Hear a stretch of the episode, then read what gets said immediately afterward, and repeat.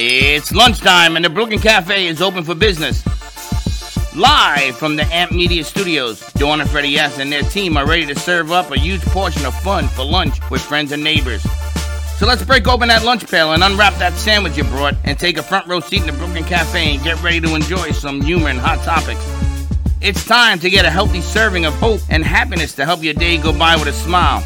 Your host, Dawn and Freddie S., are ready to talk about food, health, dating, or just plain dream making. If you have a story to share, movie review, restaurant critique, or just a coincidental thing that happened to you, call in toll free 888 994 4995 Studio A right now. Sit back and enjoy your lunch break at the Brooklyn Cafe. Here are your hosts, Dawn and Freddie S.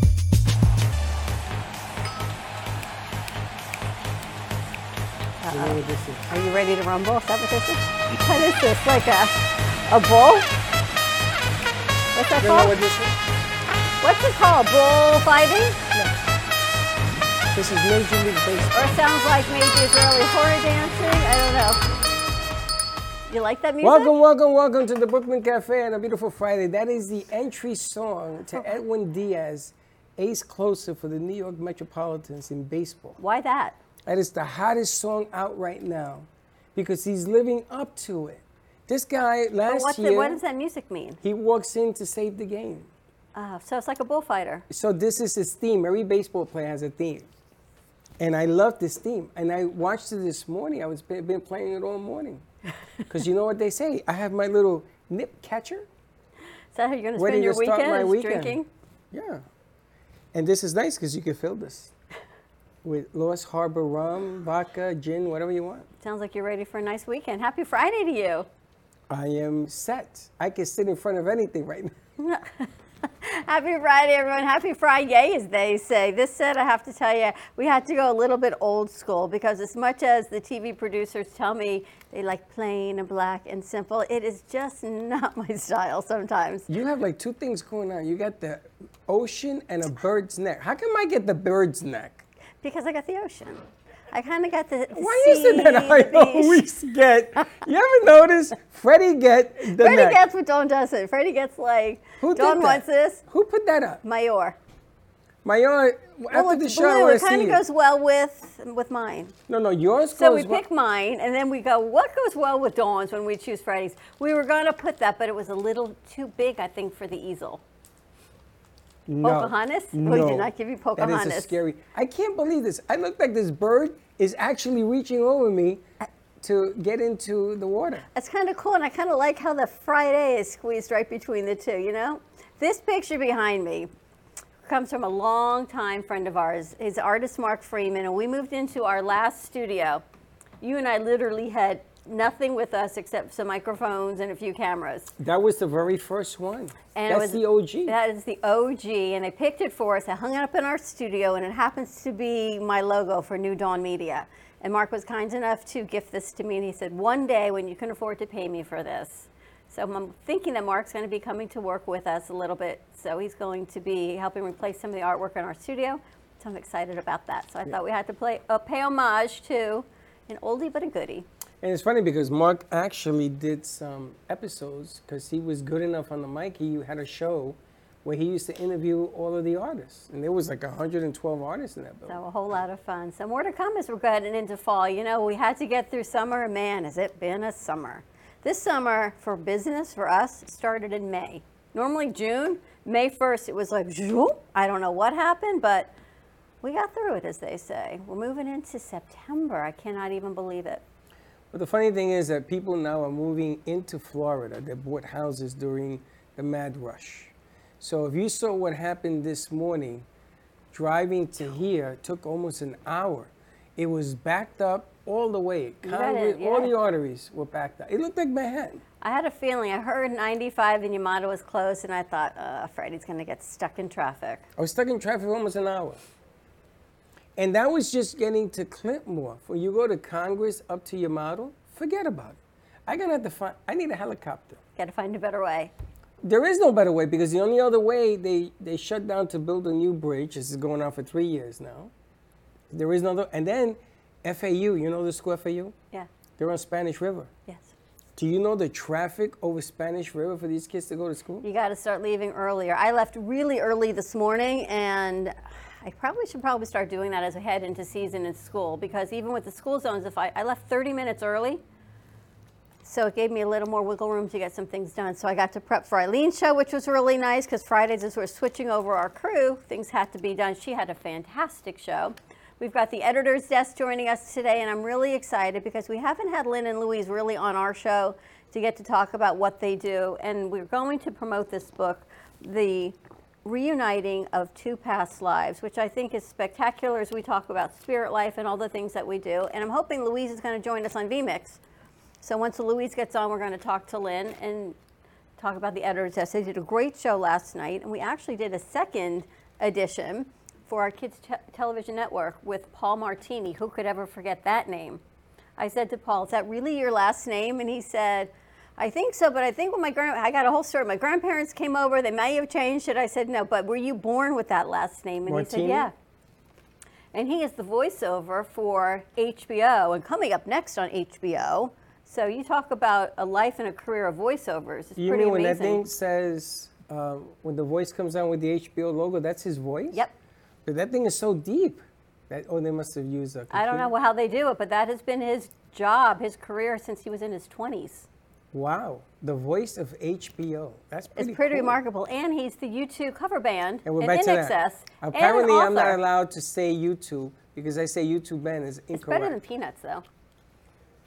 You can't and really they're mess gonna, that they're gonna play here on. They're going to uh, play. We're going to pick a Thursday night, end of September, beginning of October, and have them come in. I think Lynn needs to do a second interview with them because maybe we need Doc on this one because any man that is the voice of HBO, writes children's books, and is in the U2 tribute band in INXS, you talk about personality differences, right? I mean, he's just like covers the gamut in entertainment, and his last name is Martini. It's all kind of cool, right? it's like the things that walking I think about in my head. Yeah, but that's a different story. I know.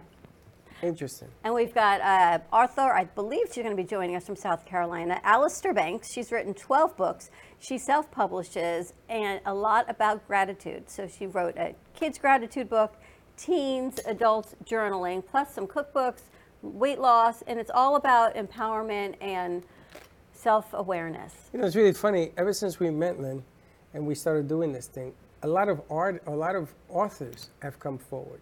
Yeah. People that I've known over the years, and it says, you know, I write a book. I, I didn't even ask. I said, okay, and it's it, it has something to do with what's going on right now. I think it has a lot of influence of what's going on in your show and what you're putting together. A lot of people have these hidden talents and they wrote something that means something to them and they have something significant to say and now they're putting it out there So I want to talk to Lynn and Josh. When you see Louise come up on VMix, just pop her over and bring her over. Talk. She's there. Okay. The reuniting of two past lives. But you're more than an author, and we haven't really had a whole lot of time to talk about what you do. And I did not fill Freddie in on what we're going to be working on. So I'm going to uh, freddie never gets filled in Freddie doesn't know. We're going to be doing a whole psychological evaluation of why we do what we do. i think you should have told freddie that but not today. Lynn's going to send us the info. So, Lynn Everard, he is the host of the Editor's Deck, Desk, the author, co author of The Reuniting Two Past Lives, the unveiling of 12 sacred lessons. Louise Gomez, I hope, is going to be joining us on VMix. So, Lynn, thank you for joining us today. Thank you for having me. Tell us, oh, I don't even know where to start with you. You are an author. You are you work with authors on bringing their stories to fruition. I know Eileen got to chat with you a little bit because her book has just come out. She's co-authored. Tell us about this book because we have not given enough credit to this book to really talk about sales because as people come through life, we come across some souls that we've been with in past lives, if you believe in this, and I happen to. And what that looks like, again, when you find them in this physical world. It's the it's really the most amazing thing when it happens, and I think I've shared this before. But the first time it happened to me, I I was uh, at an event at a friend's house, and this woman walked in the door, and I'd literally never seen her before, but and I hadn't had this experience yet, So I thought I had, I thought I'd fallen in love with her in like 30 seconds. Okay, but that's not what it was. What, it, what I found out later, is because she was kind enough to explain it to me, was that she and I knew each other in a past life. So there was that soul to soul uh, connection, that, that awakening, that, that you see that in this other person. And, and then since then, uh, it also makes a difference how open we are to it, right? Because our, our beliefs really determine the life we live. And so if I believe I'm open to something, then I'm going to experience all the things that that belief system can bring to me. If I don't believe in something, then it's not going to happen. I, it, other people can have that happen because they are open to that belief. So uh, Louise and I knew each other, but didn't really, um, how do I say this? Like we, we were, we were friends, we, we did some of the same things, we met through gratitude training, so our, our guest last night, um, Chris DeSanti, uh, was a part of that. And, um, uh, but we, we just started coming in contact more, being part of the same groups, same courses, same experiences, and then she was on her own track of discovering that past life. I was on my own track of discovering that past life. And then all of a sudden, one night, December 16th, 2019, we were on a phone call talking about what we were going to do about one of the groups we are involved in. And she thought I said something. She actually heard it in her own mind. She decided to share it with me. And then, literally, over the next two hours, we, we talked and then we, we texted it back and forth until like midnight. And then within three days, all the major elements of our life together in that past life became known to us. We remembered them. And then the writing process over the next two and a half years was remembering the details, like getting into those specific details of what that life was like. And it doesn't necessarily mean you were lovers or you were married in one life and you're going to be that same in the next life, does it? Right. We, we play different roles uh, for people. It's almost like if you think about a, a, uh, a traveling play, right? Where you, you know, you go and you perform and then you go to the next city. Well, if you think of the next city as the next lifetime. And, and so in this case, the roles can change. So you can experience life with someone who was your parent in a past life, someone who was your sister, maybe they're your brother in this life. It can be anything because it's just all about the experience and, and the experience that you want to have in this life and the lessons that you come here to learn. Uh, and the lessons come from these different experiences, and that's how we say that's how our soul grows. So do you think lessons from your past life, say with Louise, you're still working on in this present life, or are there yes. new le- you do? Yeah, it's it's really fascinating because, um, you know, we, we had a conversation recently about, you know, because it you think, well, okay, so we discovered the past life, we wrote the book, and that was really, you know, kind of the completion of the of the the promise of the commitment from that past life. But then we started to realize in our personalities and in the way we do things, the way we look at things, we started to realize that maybe there was more work to do.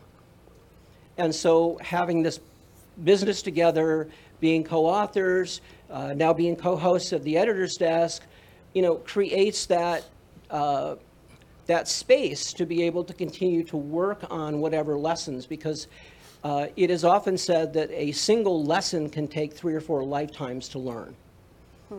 And, and so, you know, we just look at it and we say, okay, well, then, you know, let's make the best of it, right? So can let's, I pry and ask what lesson, can I ask? What lesson it is that you're working on right now? I'm like inquiring um, minds yeah, want to know. I'll, I'll, sh- I'll share it with you. Um, I think if you look at, I won't go into my all my past life and this li- and my life in this lifetime or hers but i think we're both beginning to realize that there's a lesson in receiving like because we're both very giving people but you see the thing with givers and everyone wants to be a giver But give, being a giver comes with a certain amount of control.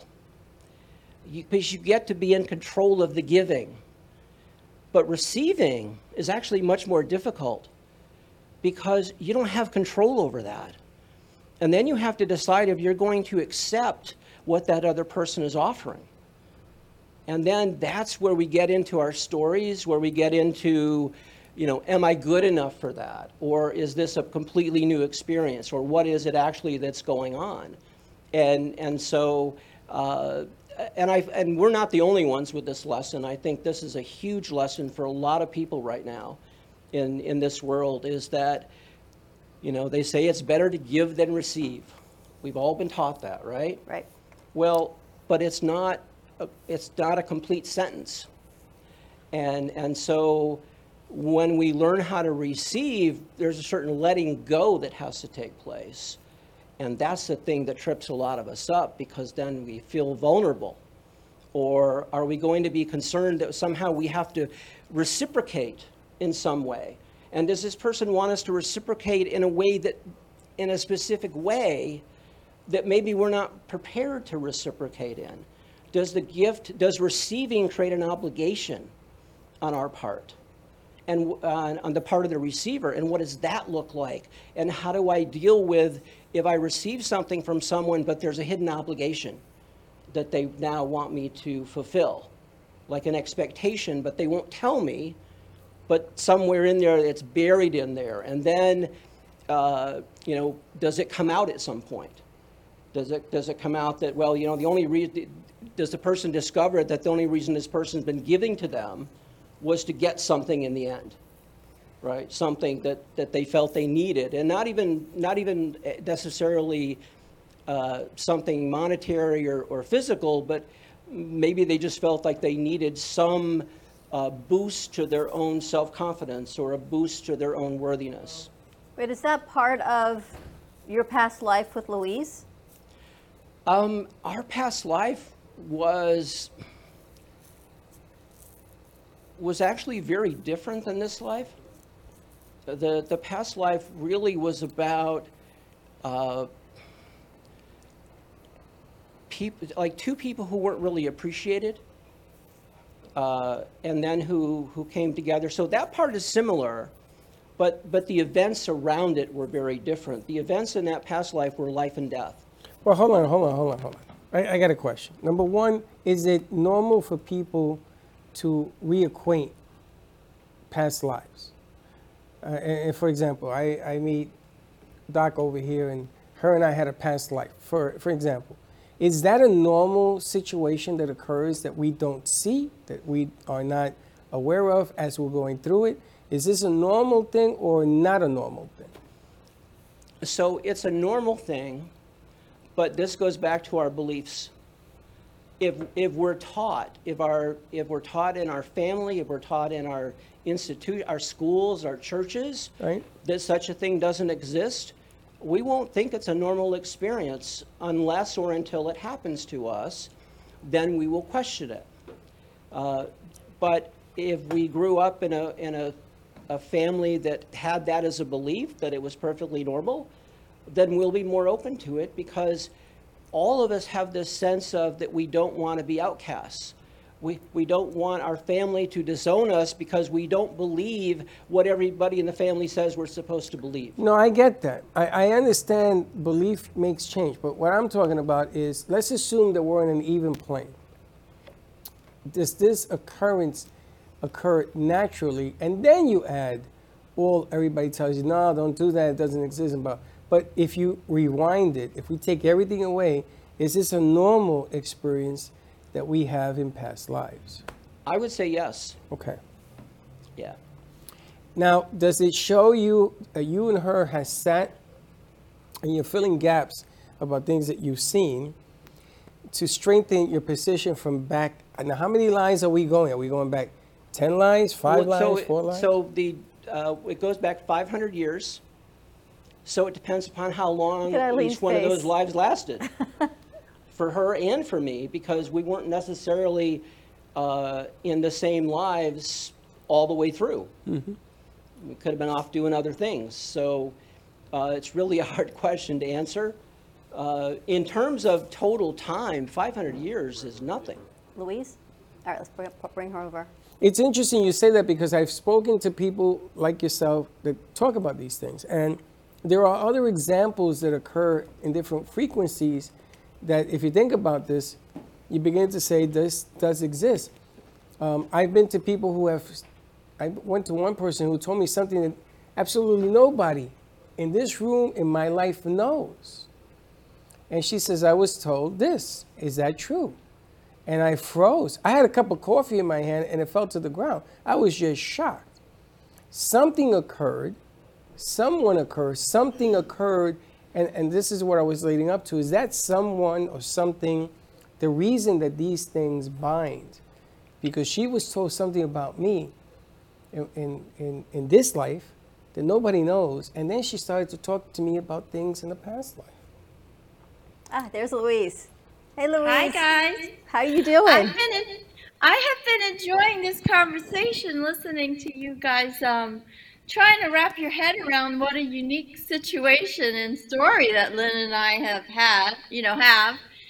And, you know, sometimes we tell people and they look at us like we're on an acid trip or what is, like, how are these people for real? Like, how is this even possible, right? So I, you know, what Freddie was asking, like, is this a normal thing? Well, most people, they, they, um, you know, they question if they even had a past life.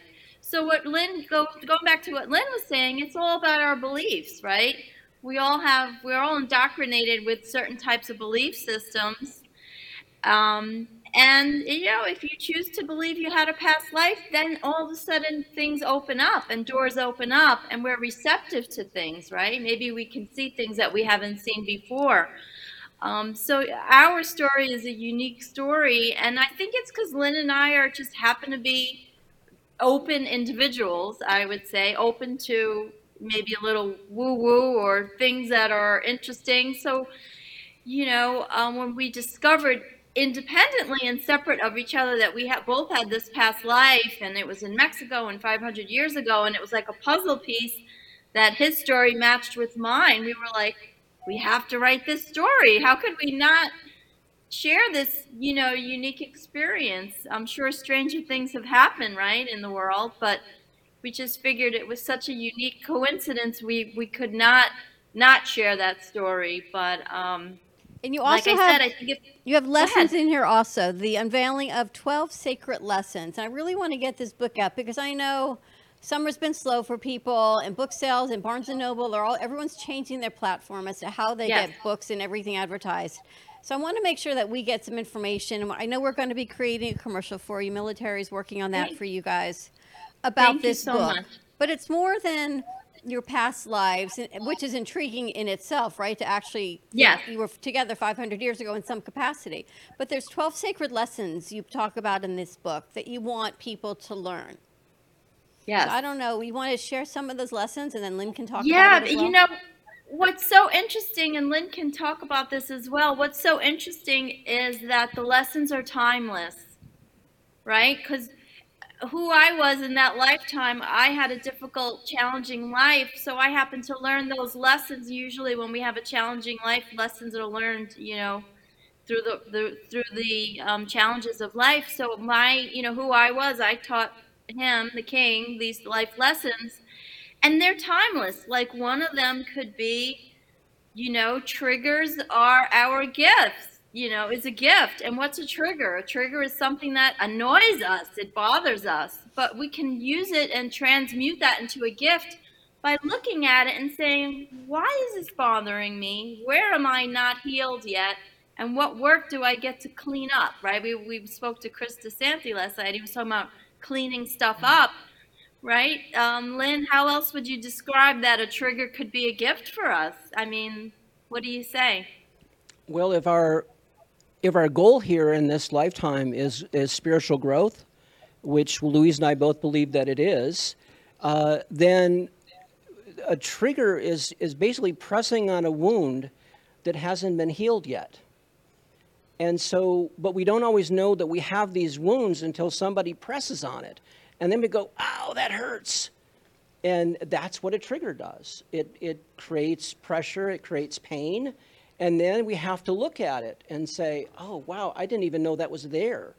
Uh, uh, wow, like what do I do now, right? So a trigger creates an opportunity. It creates a choice.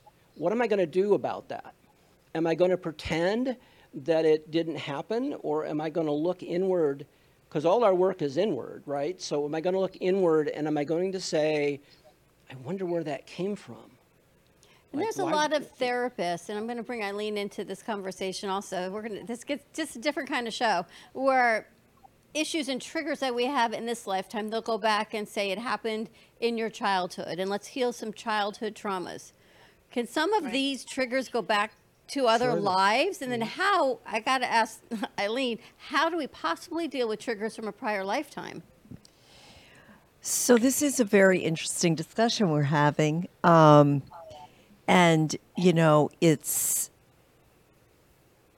making me think and really giving me pause because I have so many responses to everything that you've talked about. Um, but if we are of the belief that, you know, triggers are either from past lives or if we're in the belief system that triggers are from childhood wounds, I really don't think it matters. I think what matters is that we just are aware. We're aware of what's being triggered.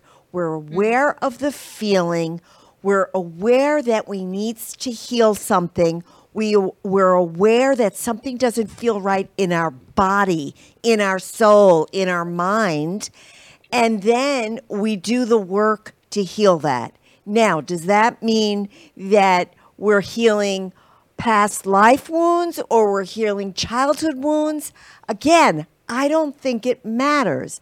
I think what matters is that we become more whole, we become more aware, we become we learn way we learn our lessons and we learn about tools to deal with the triggers.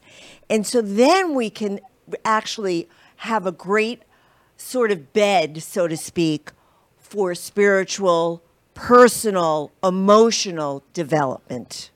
Which is interesting. Absolutely spot on. That was amazing. So true. So, Louise, when when you and Lynn met or you s- continued on this journey, do you feel we have a poster over there actually that says when we meet someone, we don't meet with their eyes, we meet our souls meet. Do you have this bond of, and I know you're not intimate, it's not that type of relationship. Can do you just feel each other? Do you know what the other one's going to say? Do you just feel like this is your best friend? What does it feel like? Yeah, it's definitely like a best friend who I just feel that we are just concerned about each other's highest, you know, evolution. And, you know, you uh, when you have what's called a spiritual partnership, you know, maybe you and Freddie can relate. When you have a spiritual partnership, you want what's best for, for everyone, for both of you. And, you know, having that type of relationship, really, you're holding the person high. You're holding them in high regard.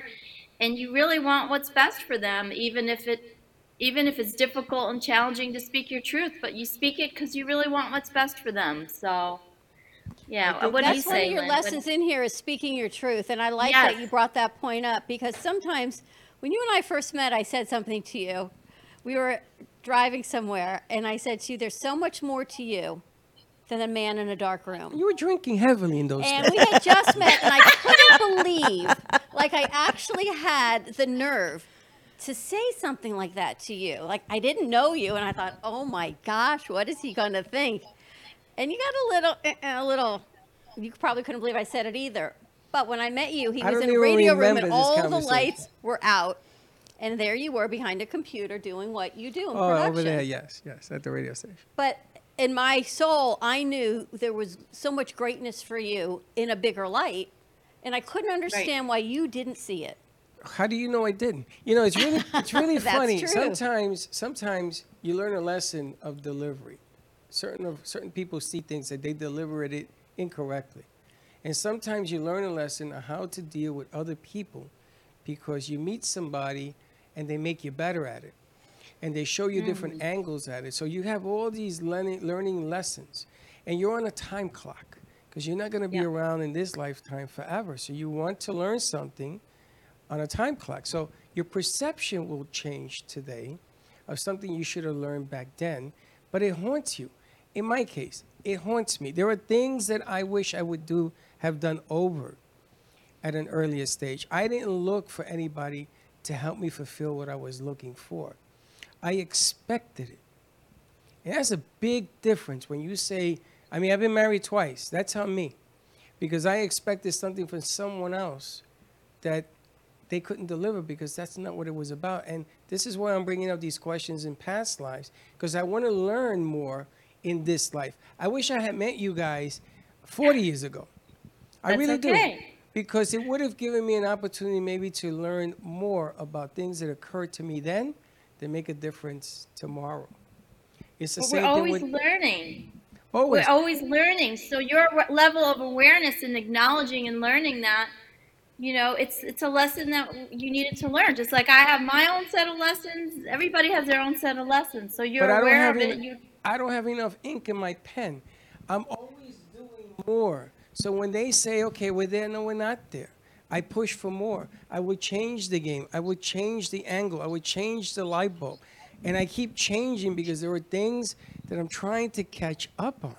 You know, when I first met you, I thought that I had met you somewhere else. If you know me, I talk to people all the time and says, "Where do I know you from?" And eventually, they come out and they go, "Wow, we did meet."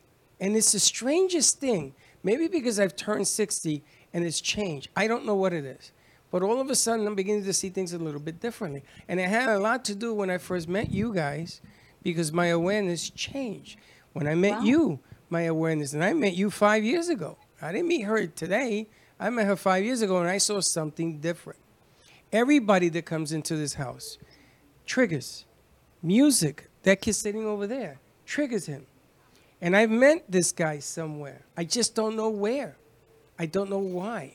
And, and it just, I mean, I'm, I'm curious. And it's interesting because we talk about these soul connections in a positive light. Now, there are people that I know I have come in contact with that my soul and their soul just do not jive. And there is Yeah. something about our energies, no right or wrong, it just does not work in this physical lifetime. It may work Yeah. for him with the same person, but for me and vice versa, it just doesn't. So, soul connections from past lives are not always glorious and wonderful like this, correct? correct. Oh, Our soul pod can be have some negative people come along with it. Yeah, because you could have a soul contract with somebody that you need to learn a particular lesson from them, and they are there to remind you of that lesson. So you may perceive it to be a negative aspect, but maybe that's a trigger. And really, you know, like like my ex-husband, I I, I, I continue to say my soul contract with him was he taught me boundaries, right?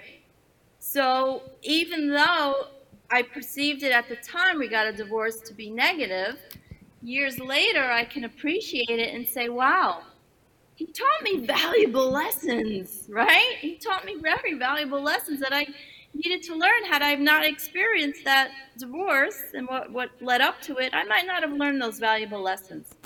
But Lynn, let So- me, I want to ask Lynn Yeah. about this. I know you're on a, a lunch break. Unwavering faith, the third lesson. What does that mean? Because that's huge. Yeah, it's it's really being able to look beyond your circumstance and being able to see that what you see with your eyes is not the complete truth. And it's what you see with your soul that is the complete truth. And and so I'm going to go back to something we were talking about a minute ago, and that is that uh, when people show up that you don't feel any connection to at all, or you feel a negative connection with them, sometimes they're simply placed in our path to show us how much we've grown and learned.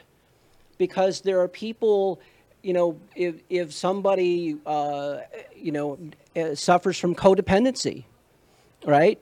And they're always like getting wrapped up in people who aren't good for them, right? Because normally with codependency, you're not getting wrapped up with someone who's good for you. You're typically getting wrapped up with someone who's going to like take all your energy away and and slowly destroy you, right? So sometimes we get these these uh, people with their energy that's not doesn't feel good to us show up to say, okay, what are you going to do with them now?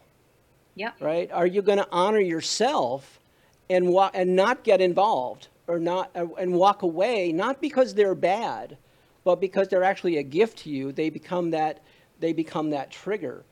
And one of the things that we find is that when we look at all of the lessons, they all come back together.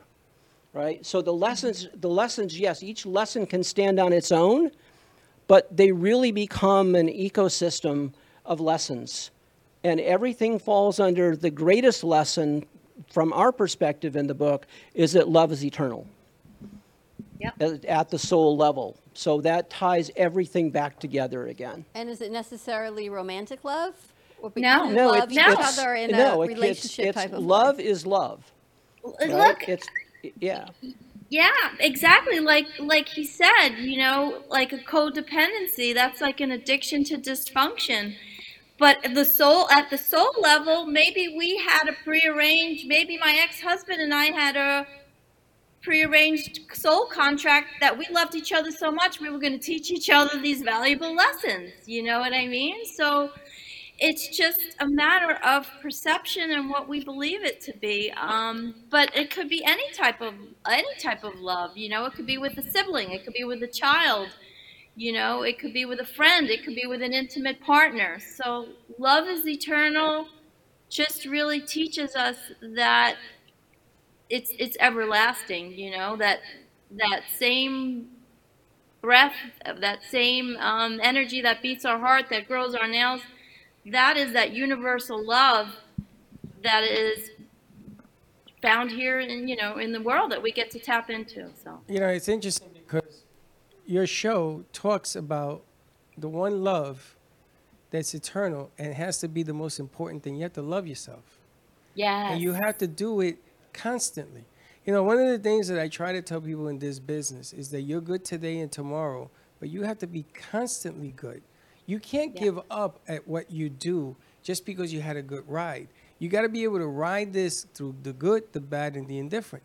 So I love the. I always use your line. I've always used your line because it does all start with you. I think the biggest ally you have of any life is a mirror.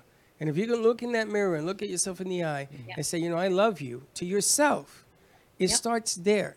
It changes your whole perspective and perception of what love is. And then you can go on your way and make decisions. Now, I was told by my grandfather that you we are all on a path of gravel. And you know, when you walk with no shoes, you're going to step on the wrong stone sooner or later. But that doesn't define you. That's just an incident or something that occurs once in your life. Just once. So I admire, this isn't even a negative. I admire, I am curious to see not only that the two of you have done this, but how many people is going to bring forward. They're going to say, you know, I know you from somewhere. And then look at their eyes because they may not understand what the hell you're talking about. or they may and finally feel like they're home that someone actually Understands understands where you always Yeah. thought you felt different until that one person says that trigger but it's a good one and you Yeah. go wow now it all makes sense and that goes with this trust your intuition i love this and this is with eileen and everything and eileen said something about this before your soul sometimes you have to trust that gut instinct, that soul Yeah. instinct versus what you see, right? Seeing mm-hmm. isn't always believing. Maybe we need to believe and feel it. Is that something to be said as well? Everyone's shaking their head in agreement on that one. Eileen, you think so? Oh, absolutely. You know, what we're talking about, the way I'm hearing this conversation and my lens that I see everything through is we have to really listen. We have to listen and be aware because we can't learn lessons. We can't change. We can't grow unless we have an awareness. Yeah. How do we have an awareness? we have to really listen. So we listen to our body because our body informs us. You talk about the gut. I always tell my patients and I always tell people your gut never lies.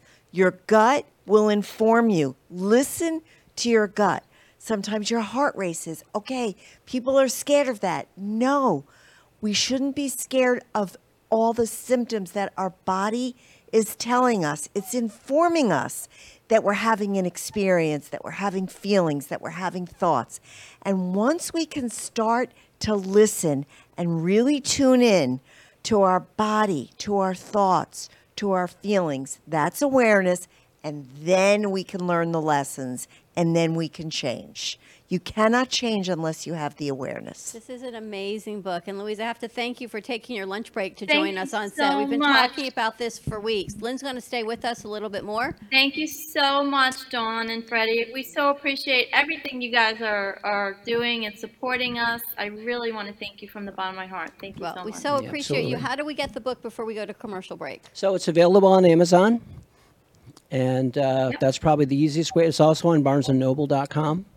That's probably the easiest way to get it right now. We are going to be doing a book signing event in Delray Beach at the end of September, and we'll provide more information on that as uh, as the plans get further developed. All right, check this book out. Thank you so definitely. much, guys. Bye, Louise. The reuniting Bye-bye. of 2 We'll see past soon. lives and the Thank you. unveiling of the 12 sacred lessons. Check this out on Amazon.com. We're going to take a commercial break. We haven't even done that yet. More to come with Lynn. We've got Dr. String in the house, Dr. Lynette, and Dr. Eileen. We're going to call her Eileen Lemelman in the house. Have a great afternoon. We will be back on the other side of this commercial break. Planning for the future should not be painful and needs to be discussed. From health, family, finances, allow qualified professionals to aid in your planning. Luhu Advisors have been serving South Florida for over 30 years. A licensed real estate broker, insurance agent, assisted living administrator, and certified senior advisor, Paul Solomon is the most qualified and well rounded advisor for any task specializing in real estate, long term care, life insurance and annuities, Social Security, government benefits, and senior housing. Luhu Advisors. Let us help you.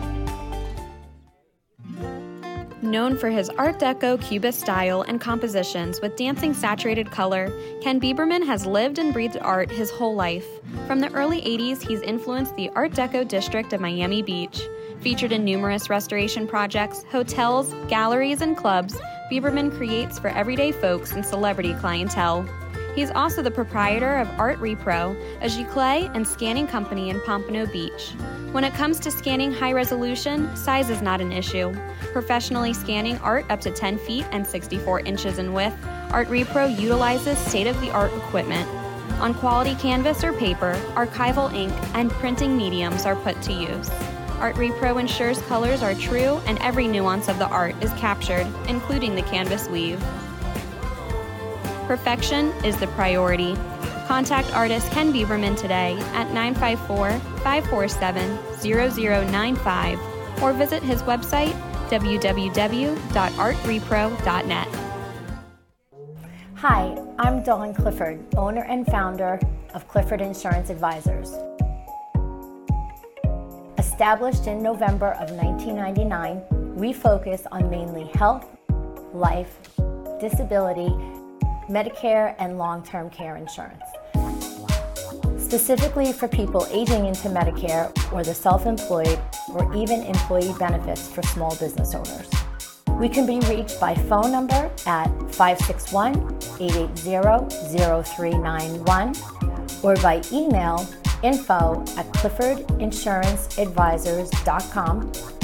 Visit our website at www.cliffordinsuranceadvisors.com and even visit Facebook, Clifford Insurance Advisors.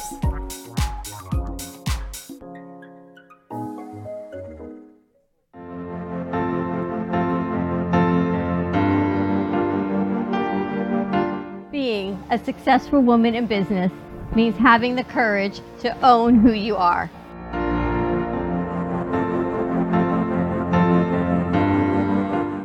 We understand the challenges faced by women, and we are here to help. Our team is here to develop the best strategy designed just for you. Your path is unique, and with the right tools, you can accomplish your dream. From radio to TV, from podcasting to magazines, we create the visibility to amplify your impact in business. At New Dawn Media, we are here to help bring your message forward and help your business flourish. It is time for your message to be seen and your voice to be heard. Contact us at 866 224 5422 or brooklyncafe.tv. Your voice can make a difference.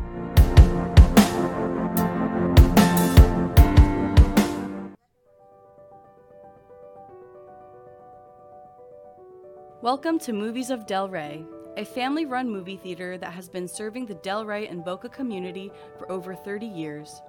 Open Wednesday through Sunday, Movies of Delray offers great admission prices, low concession prices, and quality customer service.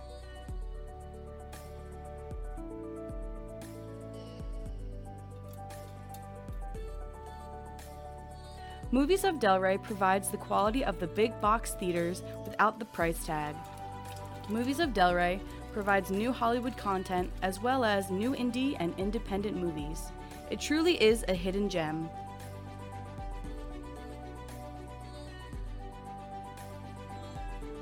Whether you're hosting a private event, party, or fundraiser, or are looking for your next date night activity, Movies of Delray is the perfect choice.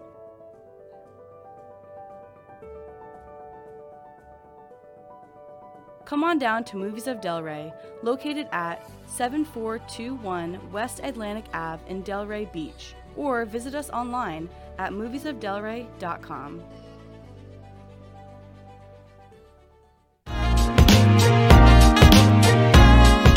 You've been watching the Brooklyn Cafe Show. Join us each day and after hours as we talk about the hot topics to open the conversations and share a few laughs. Now, back to Dawn and Freddie S.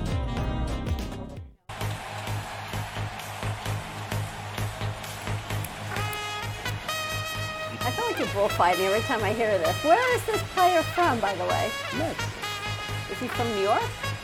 Here's where he's Hispanic. from. Again, this- always asking where and the There's what. a reason why. Ever wonder why you have a Y at the end of your name? Just listen to it. This is my trigger. For some reason, these horns call me home. And we're back. And he is, you know, can you imagine being in front of 60,000 people? And when you walk onto that stage, they play this music and everybody's standing.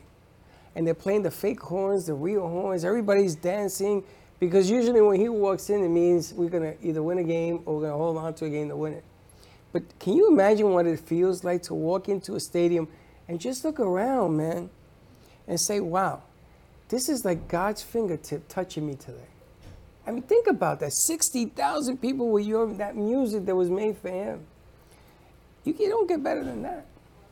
We got another remix call. Let's do it. We're going to see if we can make it a little bit better than that. We've got Alistair Banks joining us from South Carolina. And I'm glad Lynn is here and Louise got to join us because Alistair, all about women empowerment. So it's perfect, Eileen, that you're there. Alistair, can you turn your phone sideways?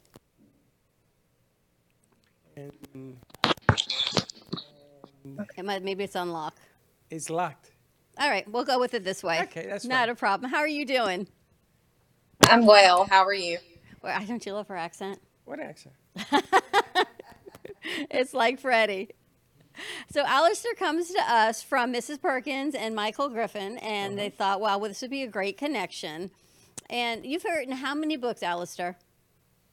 So I've written 12 books now. And your books range the gamut. You can check it out on alistairtheauthor.com. But you've got gratitude journals and you've got weight loss books. And then you've got a new book that you're writing.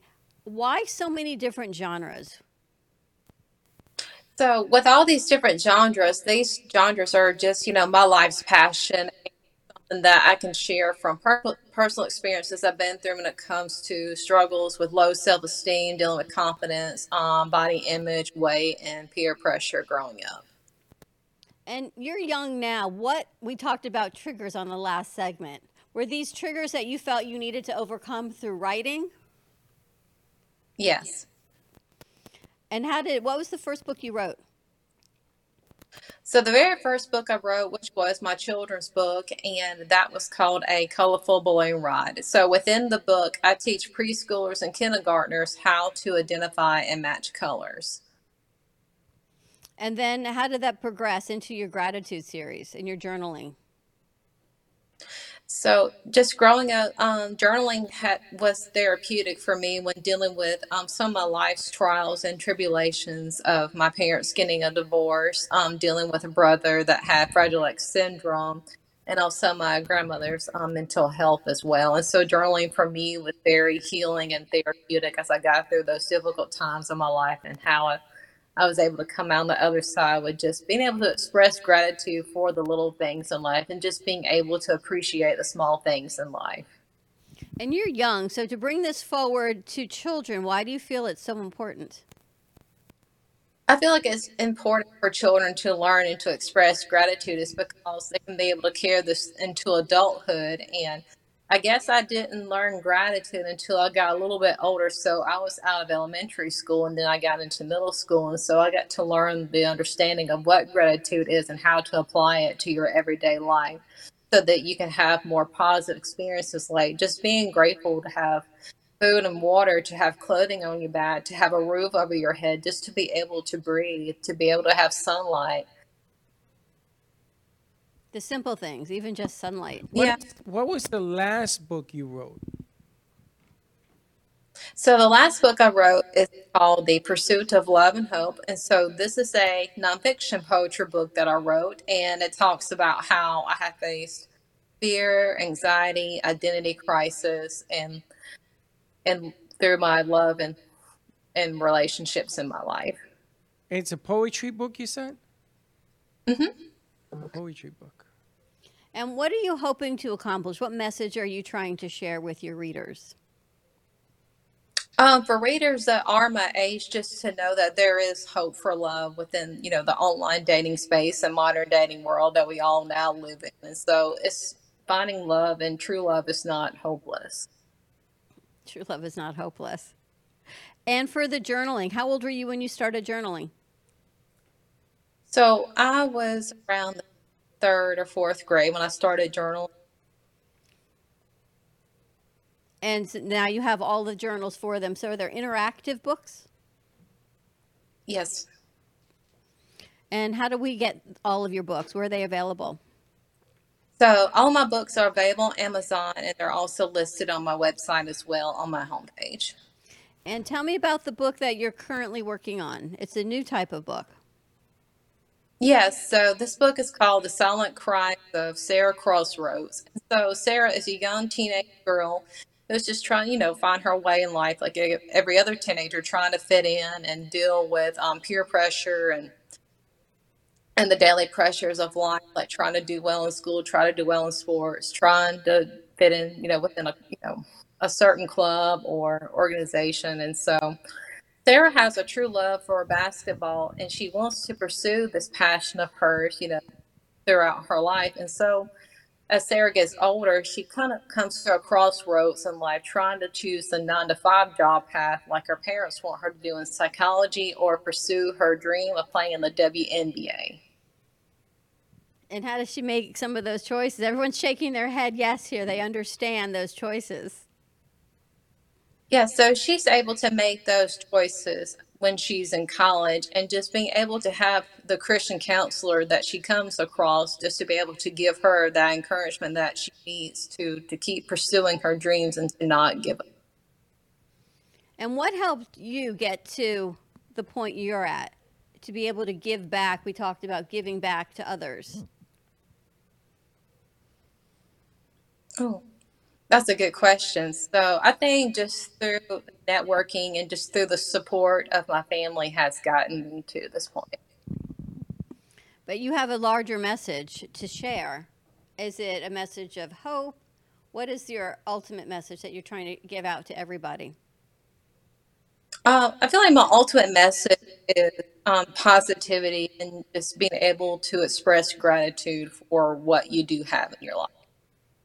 And it's interesting. And We met Lynn five, six years ago, about when we met you, Eileen. You, we met you through gratitude training. Through Jay and Janine, and that was right through gratitude. So Come on just, to just hold your mic. Oh, yes, that's right. And then I came on your show after I released my book. Yeah. So what does gratitude, and Eileen, we're going to bring you into this also because it's gratitude just saying, I'm grateful for, or is it more of an inner soul feel that you truly have to feel this for the universe to hear it? Alistair, what do you think? Um, it's an inner soul feeling. And Lynn, for you, what did you learn in gratitude training? so it's funny because gratitude training is is really that's the name of it but you actually go through this process of stripping everything away and coming back to this place of gratitude which is essentially being just in some ways it's just simple as being thankful to be alive. And thankful for whatever you have thankful for whatever you don't have. That you could come up with something new every day grateful for people and and a whole list of things.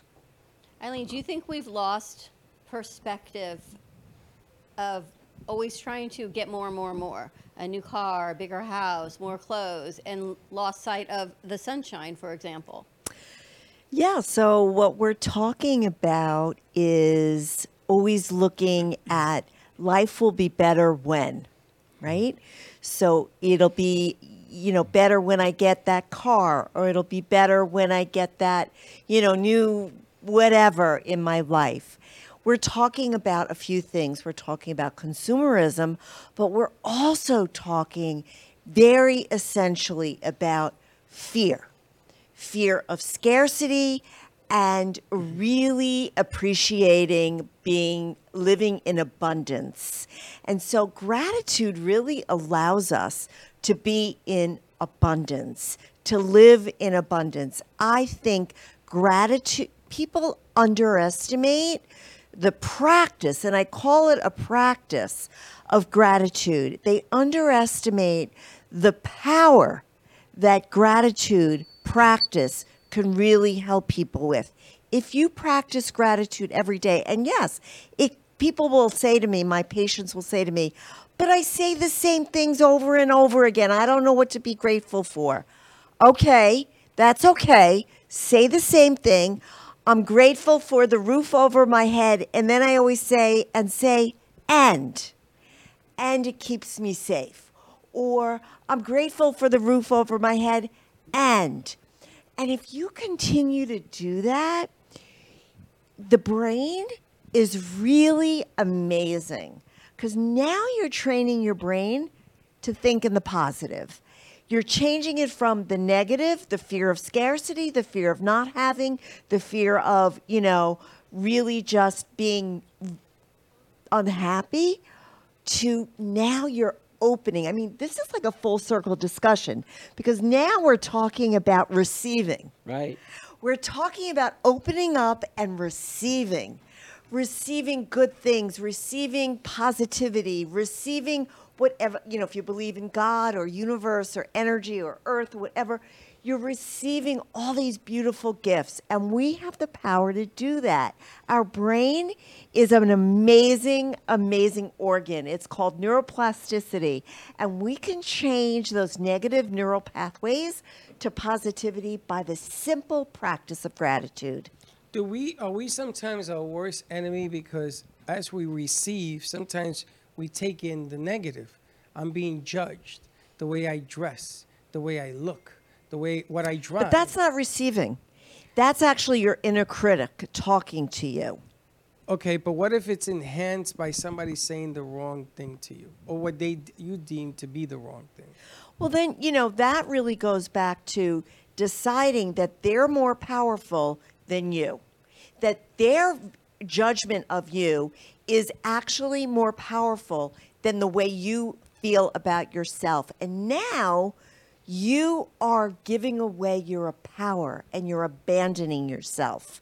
So this is about awareness. Remember, we talked about that earlier? It's about awareness and then saying, okay, that's, I'm not going to take that in as, you know, the truth about me. That's their perspective. That's their stuff. But what if they do, Doc? What if all of a sudden they say that? It's like gratitude. You want to be grateful, but do you know what even that feels like? And I'm hoping that the answer in these books that people read, they can feel what does grateful, being gratitude, having gratitude, what does that really feel like? Practice it. Exactly, but how do I know? Because I am a firm believer. I carry a stone in my pocket because I hold on to this stone because I need something physically, and whatever it is that I got to feel, if it's gratitude, I hold on to it and put it back in my pocket. But how do you hold on to that thought? well, I think? I think it goes really. It's about what I said earlier, which is being very, very aware of the body. So when you practice gratitude, don't only say the words. Ask your body, what does it feel like as I say that? Right. Now your body has a memory. Now you're saying, okay, I can take that with me because I know what that feels like. Interesting. It's it's interesting to hear from different generations. And Alistair, I'm looking through your website, and you're all about giving back, of helping others, of authors helping authors, and and your books that you've put out, and everything is about empowerment.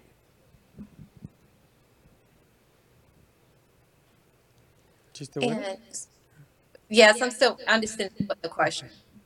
How did this all come to be? I mean, at such a young age, today's National Women's Equality Day, Equality Day, but to be so young and to want to give back so much and to be in such gratitude, I'm just in awe of everything that you're giving back to people at at your age, and all the lessons that you've learned at such a young age. Yes. Um, it's my true life's calling, you know, just to um, help those that are going through a low point in their life, helping them be with their self worth, um, helping people with weight management, and I want, and just giving back to others makes my heart happy, and I want to see others happy. I want to see, you know, a smile on their face because that's what makes, you know, my life worth living. And she actually wrote a book, Freddie, uh, for diabetes, weight loss for diabetics, which is interesting. I mean, just everything you've done is so interesting. You talk about old souls and connections.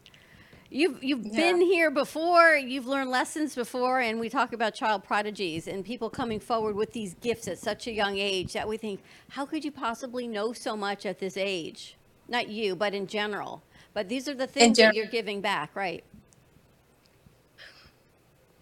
I think God has brought a lot different life experiences into my life to um, strengthen myself, to, I guess, strengthen my character, to help. I think, like you were mentioning earlier about setting boundaries, creating boundaries within your relationships with others. So, How is that for you? um, it creates a, you know, a healthy connection between people so there's not this friction this intensity or this or not having two people not feeling anger or resentment towards one another and so we're able to come be on the same page with one another I think So we we need to can bring both- you to South Florida. I think we got to get you from South Carolina down to South Florida. Give everyone a little bit of Alistair Banks. Well, you know, was- you know, she, she is.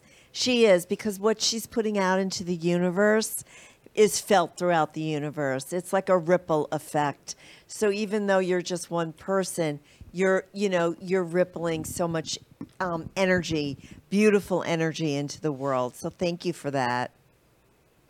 Are all Thank your books you. available where? How do we all get your books? so my books are available On Amazon? uh, yes ma'am On Amazon, and can we purchase them through your website? um, yes Which is what's your website? um, Alistar, the author AlistarTheAuthor.com. Well, Alistar, it has been a pleasure to meet you in person, kind of, and to learn more about you. I look forward to working with you and see what we can create to give you some more visibility and share your message of gratitude and hope. Yes absolutely Have a wonderful weekend. You have a wonderful weekend. Good stuff. It, it, it's amazing how you can put a whole bunch of peanuts in a bag and come up with M&Ms. Just add a little chocolate. All right, let's take a commercial break. When we come back on this Friday, let's talk to Eileen, Lynn, let's talk to Dr. Lynette, add some chocolate to your peanut butter, and we'll be right back. Amy Rashevsky can help you choose the right piece that will add some magic to your space. Amy Rashevsky has a wide range of art, from abstracts to mosaic tapestries, and she paints on different surfaces, such as reverse painting on glass, tables, wall hangings, and sculptures. Her work can be ordered online at amyrashevsky.com, or you can come in and see it in real time at the Brooklyn Cafe Art Gallery. She also does commission work, so if you have an idea in mind, she can make it a reality. She invites you to reach out to her at Facebook or at email at amyrashevsky at gmail.com. That's amyrashevsky at gmail.com. Have an artful day. Born in Marseille, France, Max Lazega creates whimsical and free flowing interpretive art. His 40 years in the construction industry created the foundation for his craft. His unique work displays his view of the future with bold and playful combinations of materials and processes, but the methodology remains consistent. He fuses recycled materials and discarded building supplies into a fresh, well executed approach. Lazega has lived in Miami, Florida most of his life, where he pursues his lifelong passion of creating industrial art. For more information, contact Max Lazega at artworkstudios.org or 786 326 8873. Meet Jay Harmon, one of the many artists held in the Brooklyn Cafe Gallery. Jay specializes in various different art styles, but his medium to work with is colored pencils. His unique style comes from being self taught and years of practice. Jay pulls his inspiration from many outlets like people, television, celebrities, and many more. With multiple original pieces, Jay's art graces the gallery with over 40 plus works for viewing and for purchase. His many years of being an artist has given him a chance to partner with the Derwent brand, giving him the opportunity to try many different work styles and further his craft. Feel free to come down and visit the studio to view his work, or if you're interested in your own Jay Harmon original, he's open to commissions on his website, coloredpencilartist.com, or catch his show, The Colored Pencil Artist, on Amp Media Productions on YouTube and Facebook. See you soon. Hey travelers, everybody wants cheap airfares, but where can you find them? You call Smart Fares. Our prices are direct from the airlines and they're so low they're not published anywhere. Smart Fares specializes in cheap flights, discount hotel rooms, cheap car rentals, and great package deals anywhere around the world. Wherever you want to go, Smart Fares can help you get there cheaply and with the best price guarantee. If you want the absolute lowest prices on your airline tickets or other travel services, call us right now. That's right, call. That's the only way to get these low rates. Experts are standing by 24 7 to get you the lowest rates available. So don't wait. Call Smart Fares right now for the best price guaranteed. Save up to 50% off business and first class. We've got great last minute travel deals too. Call 855 828 0198. That's 855 828 0198. 855 828 0198. If your family is suffering from inflation and high costs caused by Lois Frankel's reckless policies, Republican Dan Franzese is clearly your best choice for Congress. Dan is a successful businessman who understands finance and economics. He's not a politician. Dan grew up blue collar and knows how tough inflation is on working families. Dan Franzese will go to Washington and fight the liberals who are killing us with inflation. Dan Franzese for Congress. I'm Dan Franzese, and I approve this message. Artist Rosie Sherman paints her passions to share with everyone. Expressing herself through bold and vibrant colors, her suggestion and style are always in flux. Inspired by travels, nature, romance, and the human spirit, Rosie makes sure her depiction of women are strong and proud. Her landscapes illustrate the changing seasons in the diverse world that we live in. To find her artwork in the multiple medias you can purchase, visit rosiesherman.pixels.com. You've been watching the Brooklyn Cafe Show. Join us each day and after hours as we talk about the hot topics to open the conversations and share a few laughs. Now, back to Dawn and Freddie S.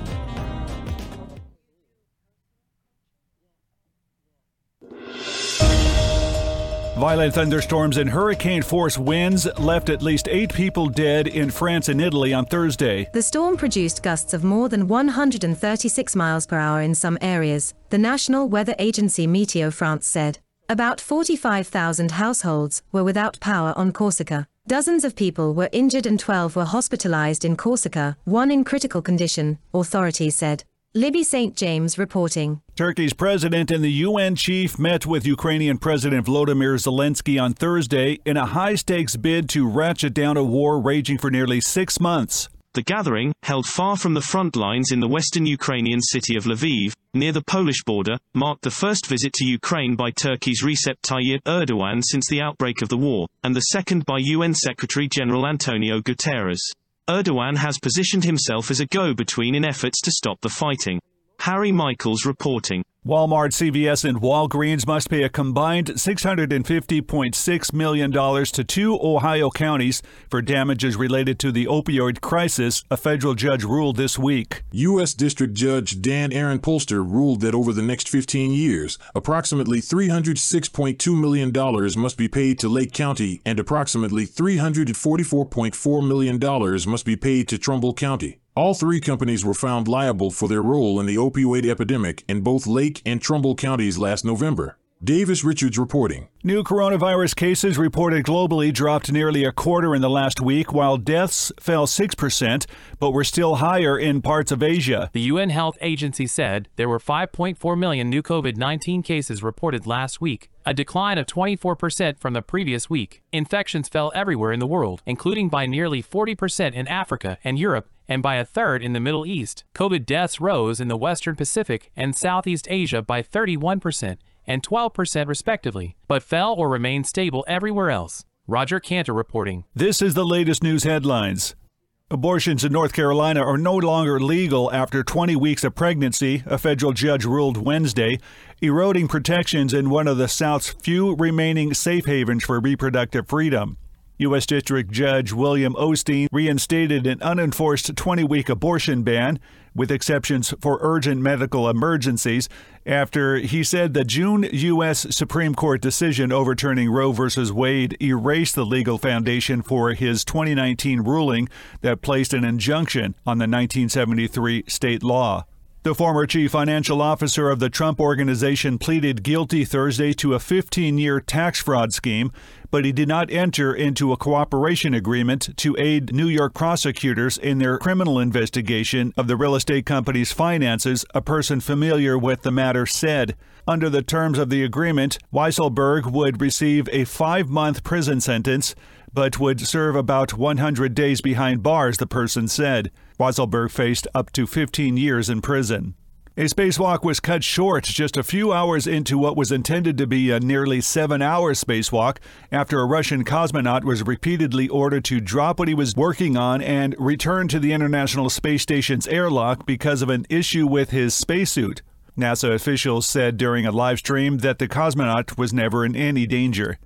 Two former Pennsylvania judges who orchestrated a scheme to send children to for profit jails in exchange for kickbacks were ordered to pay more than $200 million to hundreds of people they victimized in one of the worst judicial scandals in U.S. history. U.S. District Judge Christopher Connor awarded $106 million in compensatory damages and $100 million in punitive damages to nearly 300 people in a long running civil lawsuit against the judges, writing the plaintiffs are the tragic human casualties of a scandal of epic proportions. And that's the latest news headlines. I'm Alan Edwards.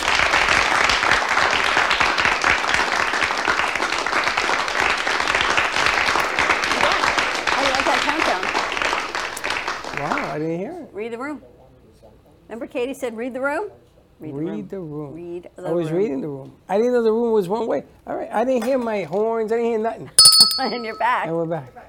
I think we got Sabrina on the board. Yes. Welcome back. Welcome back, Sabrina. Welcome back, everyone. It is a Friday.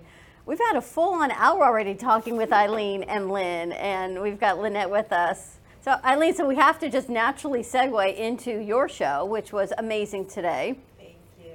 you know, it's, it's always interesting because I get texts from everyone before their shows, and I got your texts and your music and your lower thirds and your logos and the concerns about the floor. And, and then I had Lynn on editor's desk yesterday, and we had to fix the lower thirds because it's, so all of these details that go into the production side, but the content, and I said to Lynn earlier, luckily none of this is life and death, right?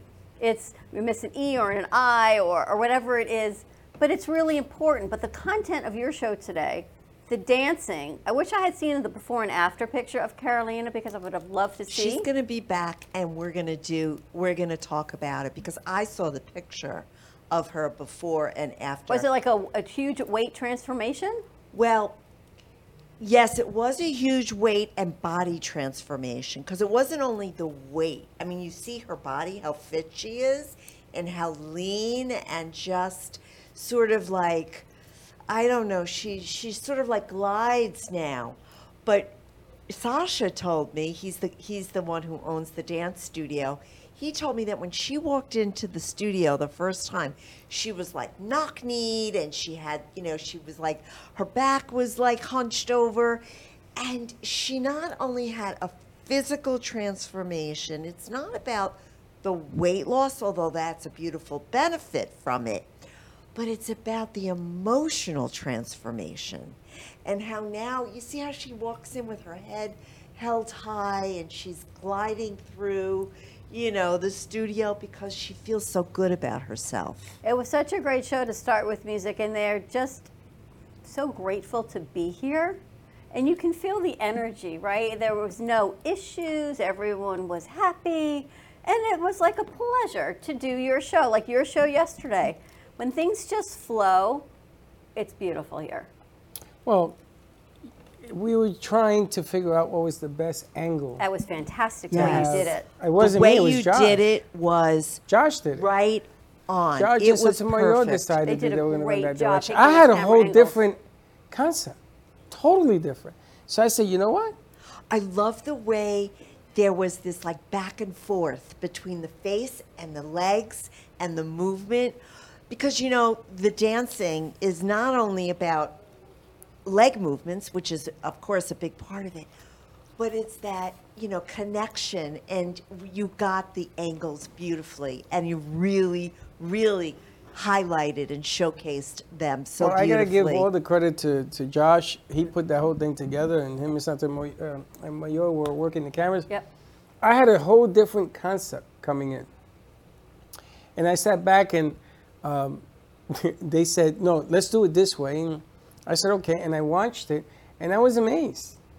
I ended up watching the whole thing uh, in the lobby and the angles and the changes. And you're right, because dance should be graceful. And they were exposing that, and all this positive energy was flowing with them. And he captured the shot. he did He, He captured really the shot. I got to tip my hat because sometimes you do a show and you miss the shot. You miss that one angle. You miss that one light. You missed it, and you ain't never getting it back. That's it. I was amazed at how And they beautiful popped it it. turned out. It was beautiful and a nice show, and it flowed, and everyone was in gratitude. And when, and you could tell it's Alexandra. I don't know how to pronounce his name. the His right name is Alexander, but I think his nickname is Sasha because that's how he introduced himself to me as Sasha. Sasha Fierce. No, that's Beyonce's um, alter ego. But he wa- to, to be from the Ukraine. Yes. He came here five, seven years ago with his wife. His wife is actually Russian and he's Ukrainian. Wow.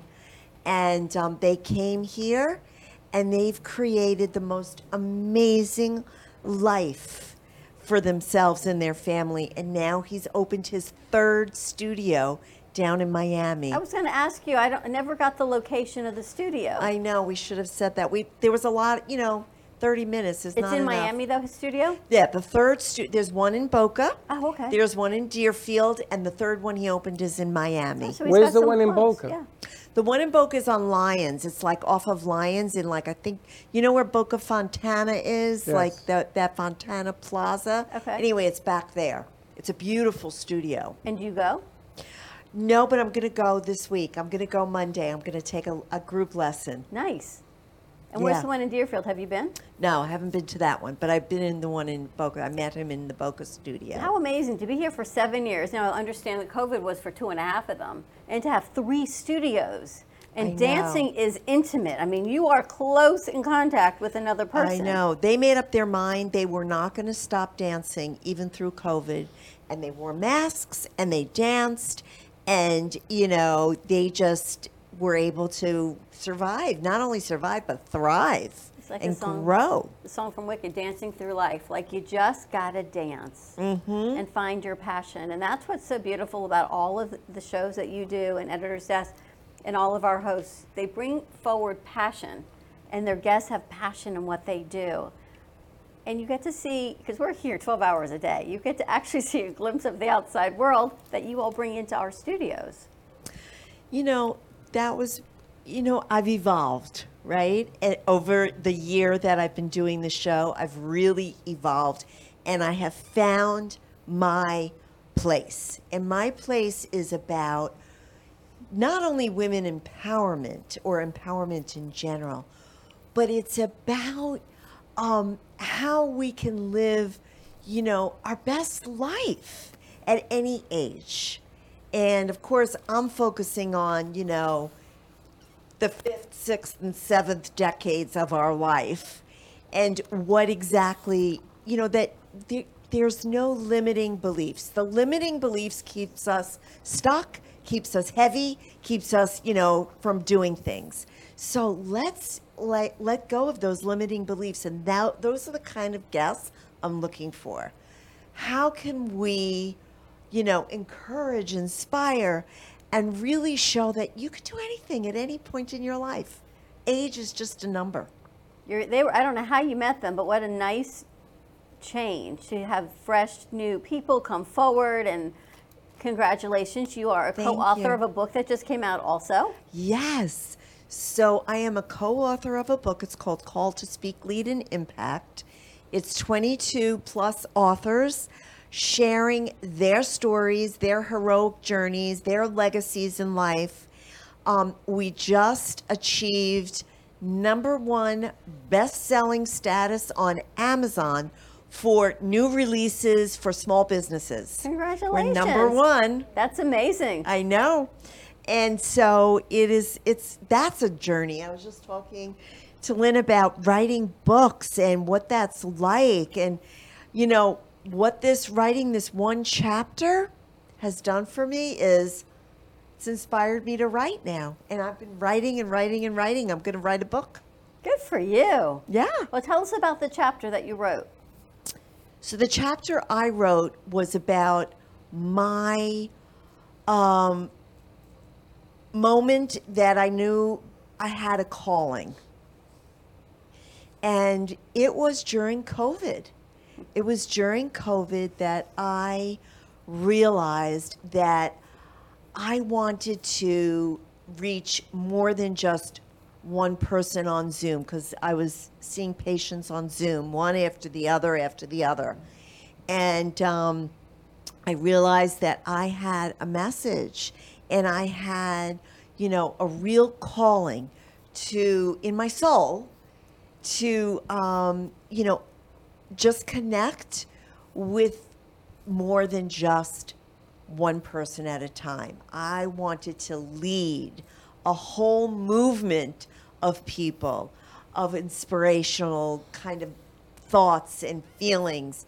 And, you know, of course, I've, I've shared with you on the show how I grew up in an environment where my mother um, was so scared of dying because my grandmother had died at a very young age. So she thought she was going to die at a young age. So she was so scared of dying that she lived her whole life thinking 60 years old was going to be the end for her. That was the mindset I grew up with. And so, you know, during COVID, I turned, you know, I went into my 60s and I realized, no, this is just the beginning. This is not the end. And I'm not going to adopt that mindset. I'm not going to adopt that thought and mindset of, you know, 60 is the end. And I wanted to encourage and inspire others. Which is an amazing mindset. And the book and the gratitude and the chapter you wrote, and now you're going to write your own book. I'm going to write my own book. Well, Lynn is the perfect person for you to I be know, sitting we next talking to. Talking about it. He's a he's a book coach, so we're going to talk afterwards. We're going to talk. What are you going to write the book about? Do you have any ideas? Mm, I don't know. I have I have like a list of eight chapters, but each one of those could be a book. So I, I'm not really sure yet. So I'll, I, stay But tuned. your book is going to be about this calling that you've discovered. Is it going to be about that? Is gonna, because you got a lot of different levels. I know. I don't know if it's going to be about the calling or it's going to be about, um, you know, just life lessons that brought me along to where I am today. You know, like one of my should I you want should I share one of the chapter names? Sure. One of the chapter names is I lost my wealth and I gained my life. Okay. I like that, especially because remember, what's my ROI? I, I do.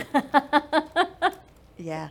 Sometimes there so you bigger know things in life. that was a, that was a big deal for me. So you know that was that was a life lesson. That was something that I had to learn that it's not about things. It's not about you know money in the bank. It's not about you know that. It's about the wealth is within you. It's not on the outside.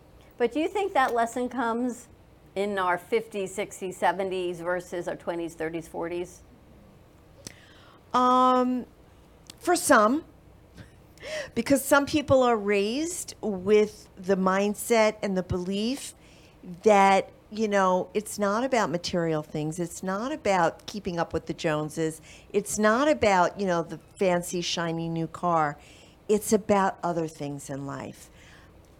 I don't know how many really get that lesson but there are some young people that do have that lesson It's hard. We talked earlier. I mean, the woman you were just talking to, um, Yeah, Alistair. Alistair, right. She, that, she's a young woman who has that lesson. It's, it's always tough to make a change and keep your edge.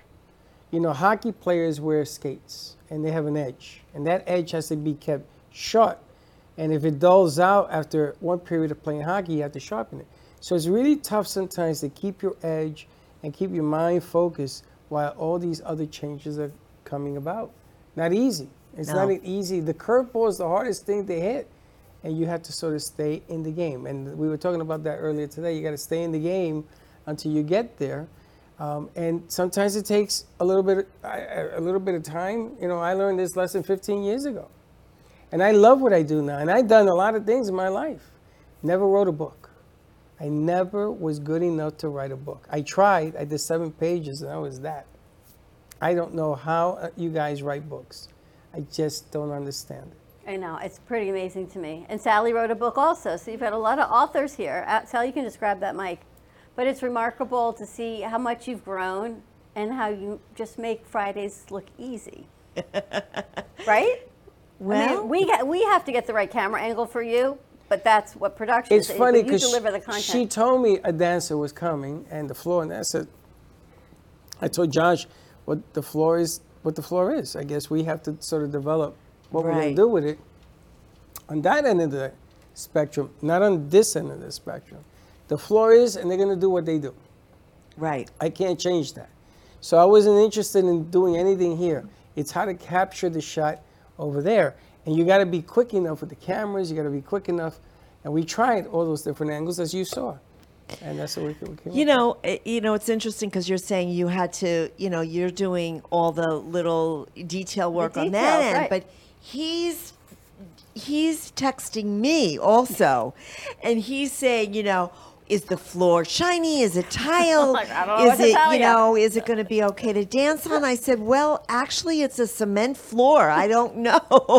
Right. I don't know. And then I texted you, what i- is there like something shiny on the floor? But I mean, the, ultimate professionals they were. They were incredible. They and it were. was a They were. really, and really then great finally show. he said to me, which is the positivity. He said, whatever it is, we'll make it work. And I said, yes, we will. We'll make it work however it is. And it was beautiful. It was beautiful. So nice job. Thank you. Let's take a commercial break. When we come back, let's talk to Sally. Let's talk to Lynette. You're going to stay with us, Lynn. A lot of yeah, I'm going to Lynn stay. got a lot of people to talk to. I never realized there were so many people that wanted to write books. But this is what I was telling you. Everything changed. He, he opened up Pandora's box. Right? We've got Call Me Zena. We've got a lot of things. Yeah, well, I want to talk about that too. But okay. All right, stay tuned. A quick commercial break, and then we're going to wrap up this Friday afternoon. Stay tuned, and we'll be right back. Welcome to AMP2 TV, the first and only internet production company that's truly plugged in. When you're looking for a full service internet radio, TV production company, discover AMP2 TV. AMP2 TV is a full service media company that can provide all streaming videos, video studios, radio studios, and television studios. Call us today at 866 224 5422, for no business is too small to grow to be accounted. It's time for your message to be seen. Let Ant2 TV help get you there. Do you need a strong cup of coffee to get you through your day? Try your very own Brooklyn Cafe Show coffee, the official coffee of the Brooklyn Cafe Show.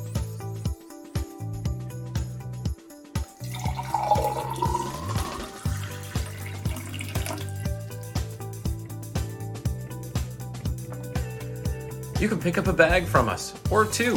Contact us at 866 224 5422 or just stop on by. We're at 2400 Northwest Boca Raton Boulevard, Suite 13. Come on in, grab a bag of our signature Brooklyn Cafe coffee. The cafe doors are always open. Stephanie Jaffe is a world renowned artist who creates one of a kind pieces. Using a keen sense of color and composition, her vibrant collages and mosaics integrate eclectic elements such as vintage keepsakes and fine china with blown glass and fired clay to create whimsical arrangements.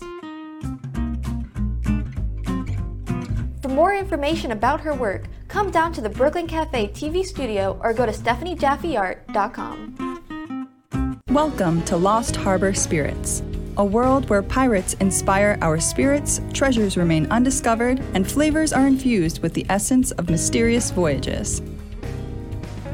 The distillery became one of the few women owned craft spirits production sites in the U.S. From our award winning spirits of vodka and rum to delicious gin, we're always coming up with some new and exciting flavors to keep your cocktails delicious and fresh. Contact Palm Beach Distillery at lostharborspirits.com to take a tour or purchase your favorite spirit at your local liquor store. Imagine this is your money and someone wants to take it from you. Who is it? The IRS. Guess what? They want your money and they can take it, all of it if they want. Remember, they sent you that letter right over here that said, hey, you owe us a bunch of cash and we're going to take it from you right now. So what do you do? You fight back by letting our team of experts work it out with the IRS so you can keep your money. And hey, we're good at what we do. When you hire us, you get a team of guys on your side that know the IRS laws, and we'll fight really hard to save your money. So, if you owe the IRS a ton of cash and you want to keep it, call right now and learn for free how we can help you put it back in your pocket. Five minutes of your time right now can save you thousands of dollars. And the best part, it's a free call. So please call right now. Call 800 651 4808. Has your heater busted, computer crashed, appliance broken? Then you need ARW Home. Life's been pretty worry free since I got coverage with ARW Home. Don't waste thousands of dollars on air conditioning, appliance repair, and replacements. Save that money with ARW Home. Protection plans that cover household appliances, systems, and electronics. My air conditioning broke on a Sunday. I called ARW and they came out and fixed it right away. Get your free quote today. Call or go to ARWHome.com now. Call 877 281 0289. You've been watching the Brooklyn Cafe Show. Join us each day and after hours as we talk about the hot topics to open the conversations and share a few laughs. Now, back to Dawn and Freddie S.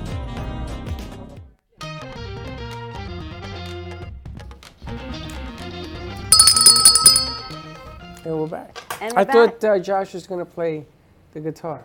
I'm waiting. Can you play the guitar, like rub your belly, play the guitar all at the same time? Rub your get belly some- and play the guitar. That's, all what you you're going to get. You get Welcome back to our gosh, our last segment. I can't believe it's the end of the week. But you Friday. stop saying that. It's pretty amazing. It's pretty amazing. What? You make it sound like there's never going to be another Friday again. Not in August of 2022. There will be next Friday. We're already You know, we September. did we did close to two hours of positive thinking, and we get there's no more Fridays in August. This is what I got to live with. That's a fact, but I'm excited that all of these authors that have come forward. I'm cracking up over that thing that I bought yesterday. I needed just to decompress, stress less and decompress with Katie. So I went thrifting yesterday at You three o'clock clock? between our shows. I had to go run some errands. I wanted to get you fresh flowers, so I'm like, let me go thrifting on the way. So I buy this clock because I wanted to go get you flowers, and this clock is programmed, and it was seven dollars at the thrift store. It It's a says- stick that goes like and this, it goes really, really and it fast. like the generates a LED. light. It says hello, and then it gives you the time. It's 136. So there's the time. 52 seconds, so that's accurate. Which is all great until we get And then to it says- the next part. hello, Jennifer. I love Jennifer. I love Jennifer. I love Jennifer. So I, I I love, love you, Jennifer. I love you, Jennifer. what it says on my So if your name is Jennifer, this clock is for January you. 2nd of 2000. So that clock is clearly 22 years old, going on 23. No, the guy just didn't know how to put a 2022 on it. And we gave it to Josh to figure out batteries, know what plugs in. He said he erased all that, and there it is. I love you, Jennifer. So Jennifer, we got your clock. That's right. If you call in, you win your clock. The small things in life, and Alana says, "I love that you go thrifting in the middle of the day." I just, they were, you guys were doing production. I'm like, I just got to get out of here. So, but we're back. You remind me of the lady that goes out, comes back with an alligator. and says, "Oh, look what I found." I thought, oh, Freddie will love this. Oh, and I I'm- should have paid only five dollars. There's a five dollar sticker and a seven. I should go back, but it goes to a good cause. is hilarious. It's the Hospice by the Sea thrift store I went to, looking for new set things. It's hilarious. Anyway, we've got Sally with us. We've got Lynette. We haven't seen Lynette in a little bit. And Lynette is the head of our new sales department here at the Brooklyn Cafe Amp Media Studio. So we're excited to see what she's come what up have you with. been up to? yeah, what, What do you got you cooking over cooking? there? Well, spent two days in Miami, uh, visiting some friends, and I seen the uh, Roger Water concert. Who's Roger Water? He's like the head of um, Pink Floyd, or the guy that did it. I'm really not into music, so I lasted five minutes. it was too crowded for me and a little too loud. Like a mosh pit. But it was a nice trip, you know. Um, I spent a lot of time resting and some time in the sun and meeting some interesting people, so life's good. You meet a lot of interesting people. Yes, she does. Yes. It's like the, the, the, the red carpet to interesting people. So as we're going into fall, what are we looking forward to? Getting some different people, different ideas on this show? Absolutely. I mean, um, there's so much going on right now with everyone, and it seems like there's, as you guys know, a big, big transition. Everyone I know is going through a major change in their life. You know, and people are, are, are more aware and they are going into these life changing things. Like two of my sisters uh, back in Canada sold their homes this week. And all of a sudden, they're having to find somewhere to move. All of a sudden, all of a sudden, you know, these are good, positive changes, but also very stressful. So I think um, self care is something we really need to focus on, and I think that's something that we'll be bringing in here more information on. That, yes, selling a house, they say, is the second most stressful thing in your life to death. They say death is number one, selling your house is number two. And I Mm. moved, I can't believe I moved a year ago. Hey, I just went through it, so I know what it's like. And it's it- only stressful when you got no place to go. Not true. Just No? the packing, the decluttering. Every- when you live decluttering. somewhere for a long time, I'd lived there for 25 years. It was a lot of things to go through and emotions and memories. You've got all your kids' trophies. Listen, I lived almost a year with boxes. I was in no hurry to unpack these boxes. Mm. The reason I did is because I wanted the garage for my car. So I had to cut it up. That's why I walk around with this knife, by the way. How Cutting long up you been lived in boxes. that house? 12 years. So you still have the knife in your pocket? Yeah, because for 11 you never years I was opening boxes. Do you see how quickly I opened? I, I, I became like a trigger. Open the box. A box came, open the box. Box there, open it. You love opening boxes. I do, but moving is something that you can do over time. If I was going to stay in this house, I would still be opening boxes. It's stressful. Nah, it's Well, it's the emotional connotation of everything you own. You have to go through it and remind you of Women, like memories. women, No. women. The women. Talk about children. Women love to dress up a house. Yeah. They because you grew up with dollhouses. You had that concept, and you wanted to be like Barbie, Barbie's town, townhouse. You want everything in place. If it's crooked, it's no good. If it's there, no good. And then you move it around. How many times do you move that couch? I sat down, couch was missing, I'm on the floor. Said, where's the couch now? It's over there. It's over there. Women. That is not a man trait. No. Most men. Not a trait. Women love to organize a house. Well, men love to have a couch on football Sunday. That's right. We, we all we need is a TV, a fridge, and a sofa. But I'm excited to see what new ideas and guests that you bring in. So that'll be a whole lot of fun as we go into next month. Football guys. Football, fall. We should do a football The segment. World Cup as well. We do. That's Mondays with, uh, Bird Talk Radio. yeah, that's our sports. We have almost everything covered. We got games. Oh, I'm going to invite all of you to play on Thursdays. We have a game, a trivia game called Movie Wars at 11 o'clock. And we will, we invite everybody to come in and challenge our two champions who only won their first trophy. I think it's the second one they've won. It's our second. Oh. oh, I didn't know he was in the room. But I invite you guys to come in and play Movie Wars if you know movies and things like that. It's a, it's a game that they play, kids put together. I love it. I sit there and I watch. They actually tamed it down to 33 minutes. That's the best they've ever done. It's because they won and no one did karaoke. They had to eat the BeanBoozled. It, it was that, and we had to tighten up on the board. Disgusting. Yeah, and It's also, fun. also um, as I mentioned to Dawn, she has a daughter in college, right?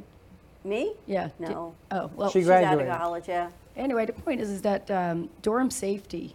Yeah. You know, like women, young women going to college, uh, women in general, uh, like self-defense, that kind of stuff, tips to protect the girl, women and girls in our lives. You know, just that's something else we really want to focus on right now. I think everyone, given that as long as the world goes on and there's all the surveillance and everything else, it's still happening every day. Well, we have a new client, PI Network Oh, yeah. Florida, and that's exactly what she focuses on. Is they'll run background checks for men and women to see who you're dating, even for scams, different companies. So she was on on Monday, and they're a new client that we're going to be working with. That was an unbelievable show. A scam. And the scam show yesterday, which uh, Touched by Angels, she had a police officer uh, that works the scam department. And do you believe I was doing a show at the radio station while she was here doing a During show? Lynn's show, I think. Um?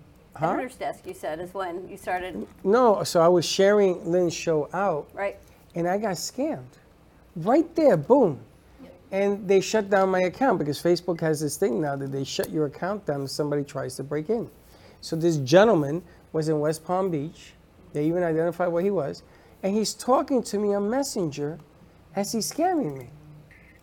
And he and they shut down the accounts. I changed the password. Now I'm talking to the scammer. So I'm saying, okay, buddy, what do you want? And he says, oh, we want to help you because we see that you've locked yourself out of your Facebook account. So that wasn't me. If you're Facebook, you will know this. And Facebook does not talk to you. There ain't nobody at Facebook to chat with. True that. My friend too at the Bank of America got a call the other day from Bank of America, sent a code and everything to his phone.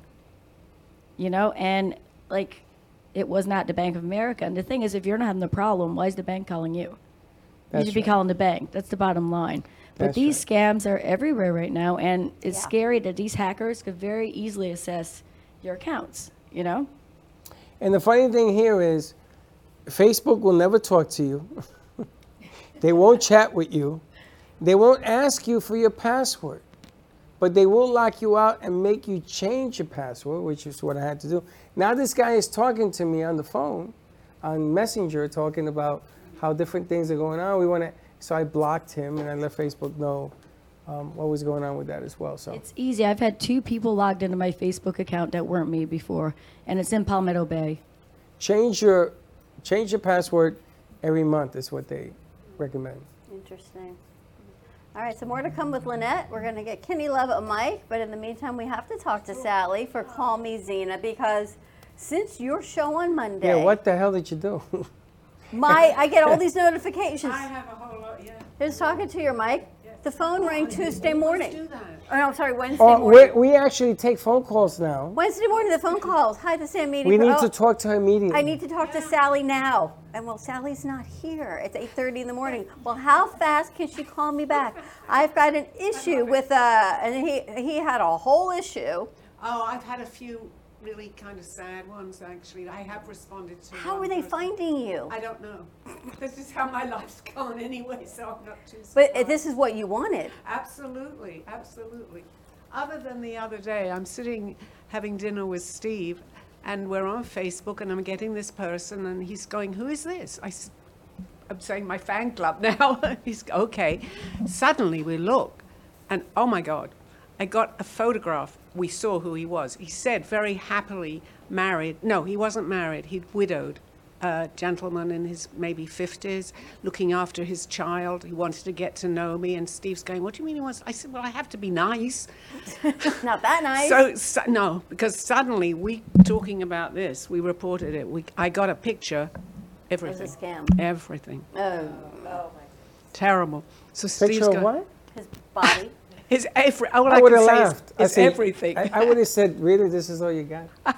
You Well, should actually, be embarrassed to I send must this say, out. Steve said, "What the heck?" I would have said, I would have said, and then I would have sent him a picture back and says, I'm bigger than you. No, he got hold of the phone and said, "You need to stop. We're. As a man talking, right? I would have sent it back being and says. You're talking to a guy. Check me out. well, at that point, I was being very polite. After that, I wasn't. Sometimes you can't be polite. But the other stuff, Yeah, the good stuff, yeah, yes, people no, are everything. reaching out Yes. and they are asking. And we're going to let you know that when she does her show, we're going to have an open forum. We're going to set up a microphone where you can ask your But you have questions. to say what questions, what your platform is, because we've had some uh, new people in here are thinking, who are you? What are these questions? What are you talking about? What do you do? Yeah, It's what the is your mystery.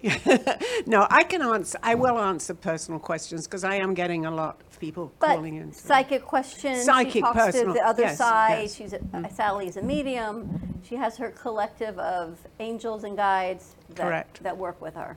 That's Correct. And she covers all bases. And of I'm your happy if someone calls in. You know, obviously, I'll do my best to answer. I seem to be accurate, so they're pretty good at letting me know what's going on with them. And you're getting I'm a happy. lot of messages. Yes, I am. Yeah. And they're not short. They're Yeah, I know. pages. I am scrolling and I'm looking, oh my god, and I just send them over to you. Yeah, yeah. I Because know. they're beyond the No, but I've had a lot coming through on just Facebook Messenger, which I don't know if you've even aware of. I can't I've keep got up about with 10 them. right now. I'm I glad see you them. keep up Hey, with that's them. great, though. I'm I happy see to them. I answer just any let them questions. line up. Yeah. Now I gotta ask you when you, how do I say this?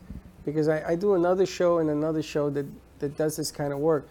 When you ask a question and you get an answer, certain things happen in your life. The one asking the questions, certain things linger in your life as you go along. All of a sudden, you start to have different aromas, and all of a sudden, different things be, begin to happen. Can you tell me why that is? Well, I think you're getting in tune with what I would call on the other side of the veil, the other side, our spirits. It actually mine started very much with smell. I was paint well, it started with my painting. I was painting and I had no idea that I could do it. But as I was painting, I was getting a distinct smell of perfume. And if it wasn't at first I said, "Oh, what's that? It must be something I have on me." But as we went along, as I went along, at that time Aldo was kind of telling me exactly what was going on. I continued to smell this smell.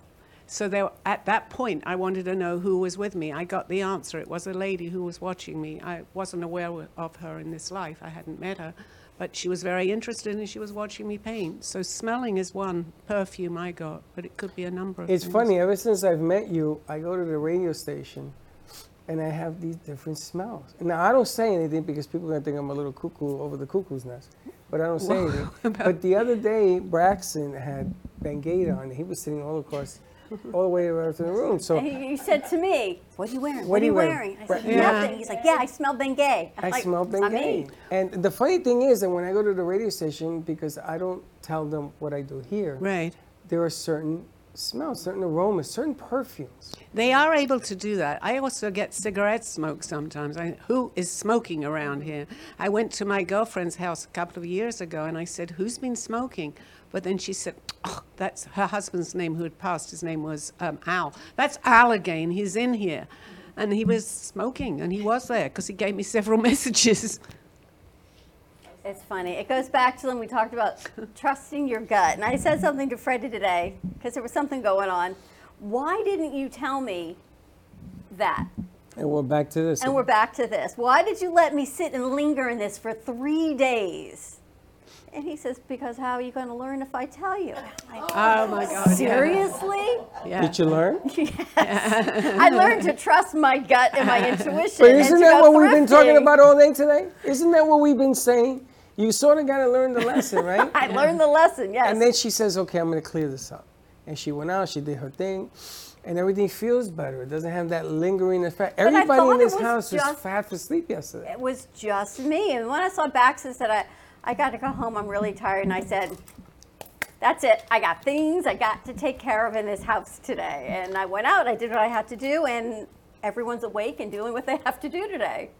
But it's if you believe in those energies, there's a lot of people that come in here, and a lot. It's not just the physical people that come in; it's the other people that come with them. It's the timing too, because I walked in, I, I wasn't sure, you know, what you have been talking about, but immediately I heard something as you started to speak about um, I lost everything and I know what it was like.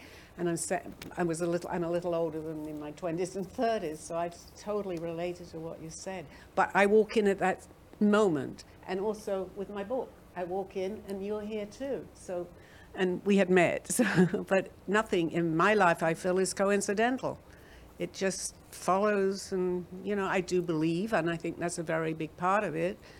If you believe that it's going to happen, I truly believe that it does happen to you. You know, the amazing thing is that on the back end, we've been fixing things to accommodate what you do. Uh, Josh has been helping me, um, military has been helping me, the phone system, how to get it done, because I want people to start calling in. Right. And I want people to start coming in.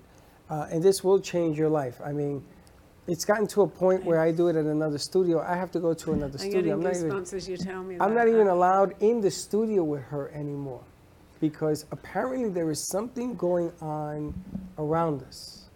vibrational energy. That's right, I'm and kind of okay increasing. with that up to a point, unless there's something because I'm an empath too, so I can feel it. But I can over. I'm not. I'm not saying I'm any better than anyone else, but if I'm aware that it's there, and I learned a lot. Again, I keep talking about Aldo, and I'm sorry, but he was a big part of helping me with this. As long as you put a protective shield around you, it's obviously we can say it's in our imagination, but I do that. And I don't, if you're scared, guess what? Stuff happens. But if you're not scared and you have no fear, for myself, I can only talk for myself too. I don't have fear in this journey. And I feel that it, it's okay. I mean, if there's something really disrupting me, I will say something. But I think I'm able to. Well, to- there's something going on right now. In here? In the world. Oh. There's something going on right now. We're not sending this spaceship up Monday coincidentally. This there, there is a reason everything that's going on right now. And it's to be continued. And we had to talk all week. And what people don't understand is that a lot of the things we apparently went to the moon, and we are making tests as to going to the moon again. It makes no sense. But something's going on energetically. I was actually talking to Steve a little about this this morning, actually, because I I love anything to do with outer space because this is where I traveled, and I feel that we're getting very close to a disclosure. Can I tell you how they're going to disclose? No, but I do feel very, very. You're the much second so. person this week that said that. I feel because it. I Frank absolutely Wu- feel it. Wuffalo, Yep.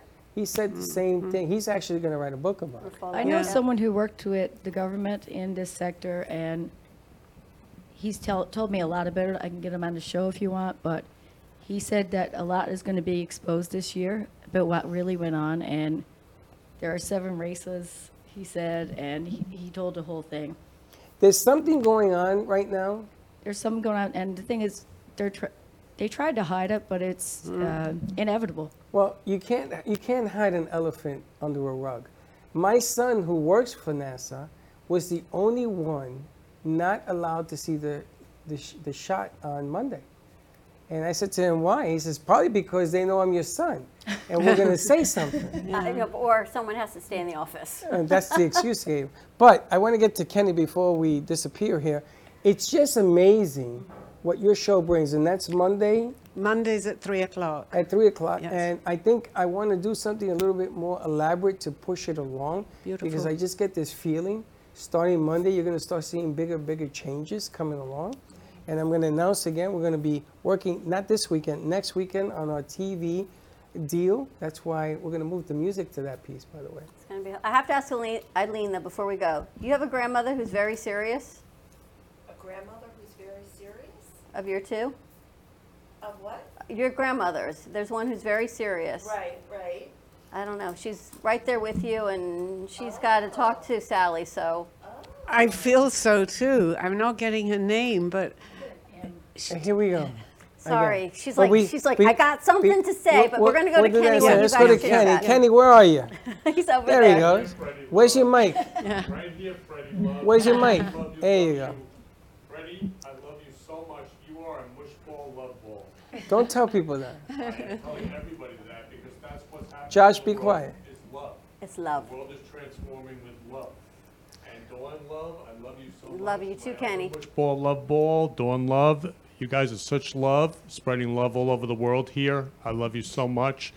I love you all, each and every one of you here. Josh, I want to wish you a happy birthday, Josh Love. Happy birthday. Um, Sally's going to be on the Florida Love Show next Friday, and Sally Love has been exploding with love. I've been watching her spread love all over the world, and you're even talking about it. So, what's transforming is love. And this show is going to be amazing. I've been waiting for this show because one of the sisters, there's two sisters on the show. Um, they're from Africa, they're from Ghana, and we're going to be loving their dad who just passed two years ago in Ghana. And the sister had to drive from Utah to move to Florida. I had to wait for her to be on the show, Wow. so she just arrived. So I am like so excited, not just to create world love, but Africa love. I'm so excited to love Africa. Very It's funny because I got to produce the pieces that you're going to be showing today, and I saw the pictures. One, they're sisters. Yes. Well, one of the sis- Beautiful. one of the sisters that is coming forward. I have this thing with pictures. Don't ask me why, but pictures reveal a lot of things to me. But one of the sisters, and I don't know which one. When I see them, I will. I'm going to share a secret with you when she walks in the door. Hmm. Love. Love Mic is drop. spreading. Love I'm just spreading. telling you, I don't know what is going on. I don't know. I do. Something is going on. This So- one has changed the vibration. Yeah, Well, so, something's going on. so Sally jumped into the Florida Love Show next Friday. She stayed last show. She's Yes. gonna uh, she's gonna stay this Yes, show of if she course. wants. Yes, I yes. love her, love her, love her. She's transforming with love, and the two sisters are transforming with love. And again, I am so excited to love Africa and the world today. I'm like it is just we only have now to love each other. I could pass right now. And you know, we forget that. But we only have now. So I love you guys so much, Dawn and Freddie Love, and you are Mushball Love Ball, Freddie. Mushball That's Love only because he's a Ball. Mets fan. Yes, and a Mets fan Well, we and a love you, Jets Kenny. fan. We're looking forward to a great show. So it's we're going to going to be a wrap up great this show. I'm so excited to love the world. to get ready for your show. And thank you all for joining us. Lynn, thank you for staying with us. Everyone seems to be writing a book these days. And Eileen, thank you. Great show. Because it Wait, all wait, wait. starts with Lynn, you. what time show? Lynn? 5.30 on Thursdays. 5.30 on Thursday. The editor's desk. Eileen is on Fridays at 11 o'clock. Sally show Mondays at 3 o'clock. Just uh, call me Zena. So she talks to the other side. Get your questions and calls ready for Monday. Write in. You can find her on social media. You can call the show if there's someone you want to connect with on the other side, or you want to know some pressing question while you're here in this physical lifetime. Sally and her collective are here. And if you want to be on our show or work any kind of deal with us to be on your show, bring your show forward. Talk to Doc in the house as well. And we have Kenny Love com- coming up at 3 o'clock. 3 o'clock. Don't miss this. Today is going to be a special super duper show. Have a great weekend, everyone. Stay safe, be kind to each other, and we'll see you Florida Love and then Monday, 9 a.m. drive time. And as always, don't be late. Bye bye. Well, that's about it for today. Even though the show's over, the Brooklyn Cafe is always open for business. You're invited to join the fun every day from 12 to 2. If you missed some of the laughs from today, Dawn and Freddie S will bring you more good cheer next time. You can follow the Brooklyn Cafe on Facebook at the Brooklyn Cafe TV to rewatch every minute of the show.